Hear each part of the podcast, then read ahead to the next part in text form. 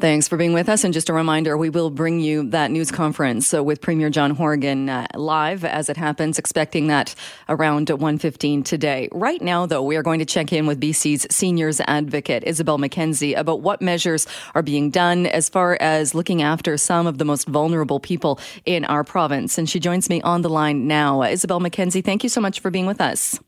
My pleasure. Good afternoon, Jill. Uh, we wanted to check in with you. It's been a few days since the 211 service was announced, and you spoke about uh, the need for people uh, to connect if they're able to help seniors and seniors to reach out if they need that help. But how has the response been to that service?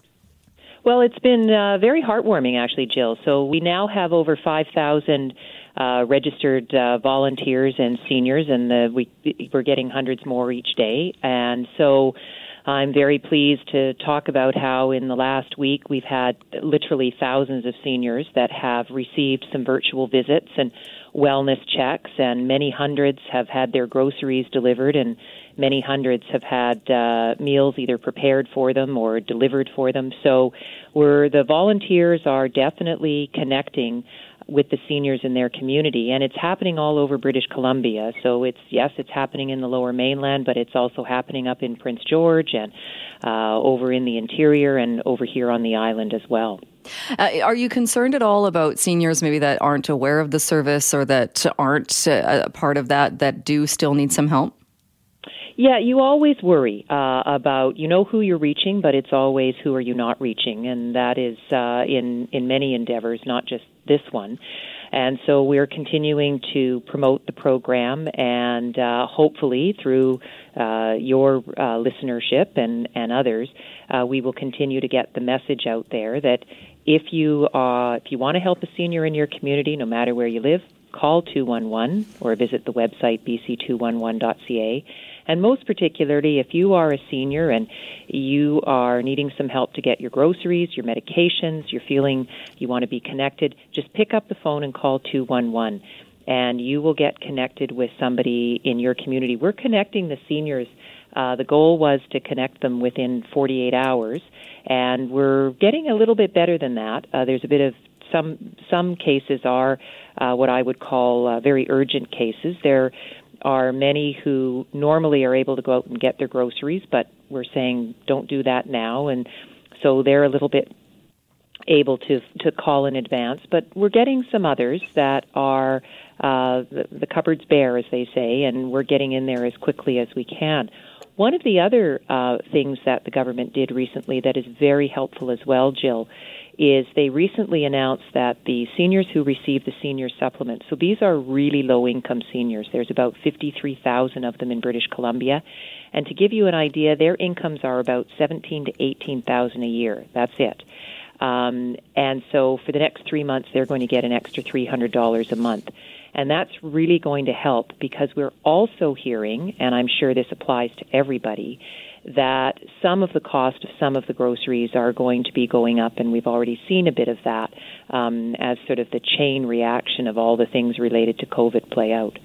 Hmm. Uh, that that is good news, uh, and hopefully uh, brings a little bit of relief uh, for seniors uh, in that uh, scenario. Um, is there any concern over screening, or is it different because we're doing virtual visits, and in the case of grocery or delivery, people probably aren't going into their homes; they're leaving them for seniors. but is there any concern, or do you have to do screening when people sign up as volunteers? Yes, all the volunteers do go through the standard criminal record check that every volunteer uh, delivering services to vulnerable uh, adults and children goes through every uh, all all of the time, Jill. Um, so that takes an extra day uh, for the volunteers to go through that um, vulnerable sector record check, we call it, in the criminal record check.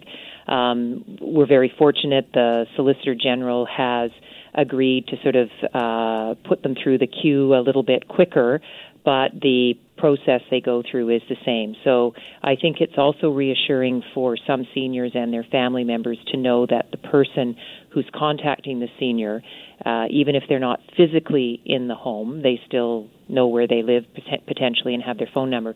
That that person's gone through the through the criminal record check screening process. Mm. And do you have you been um, watching, or do you have concerns about uh, in in an, another scenario? We've been talking a lot about seniors that are in long term care. Uh, people have been even writing to us saying uh, they're very afraid of this virus getting into the home if it's not already, and considering taking their seniors, their loved ones, out of the care homes. I know Dr. Bonnie Henry uh, addressed this uh, this week as well. Uh, are you hearing concerns or people that are that are mulling over doing that? Yes, I'm hearing the same concerns that you're hearing, and the same concerns that uh, my colleague Dr. Henry is is hearing as well. And I think uh, I share uh, the concern also around taking loved ones out of the care home during the pandemic, and that now may not be the time to do that for a whole uh, host of reasons. Uh, not the least of which is you could be taking your mom or dad out for quite a while, and uh, when they go back, because they're coming from the community into the care home, if the pandemic is still on, they may need to be uh, isolated for 14 days just to so so there's there's some complications. But i think jill it's really understandable the fear that families and seniors have when we hear about uh, on the news what's happening in some care homes. And we know in british columbia we have had uh, two serious, what I would call very serious outbreaks in two care homes, uh, Lynn Valley and Haro Park. We've had other uh, outbreaks that have uh, been managed fairly successfully. Uh, some have been contained to just one person. You know, you you learn from every experience, and the pandemic, because every step is new for everybody. We learned a lot from the Haro Park and Lynn Valley uh, outbreaks and have put a lot of uh, additional protocols, additional to our, our normal outbreak protocols in place, including we now call it an outbreak with one case. Our normally an outbreak is declared on two cases with one laboratory confirmed. So we have enhanced, uh, I think, the uh, the protocols to try and ensure what we saw at Lynn Valley and Haro Park doesn't happen again. Not to say it couldn't, um, but we're doing more, and I I hope that that will bring some comfort uh, to families and residents to know that.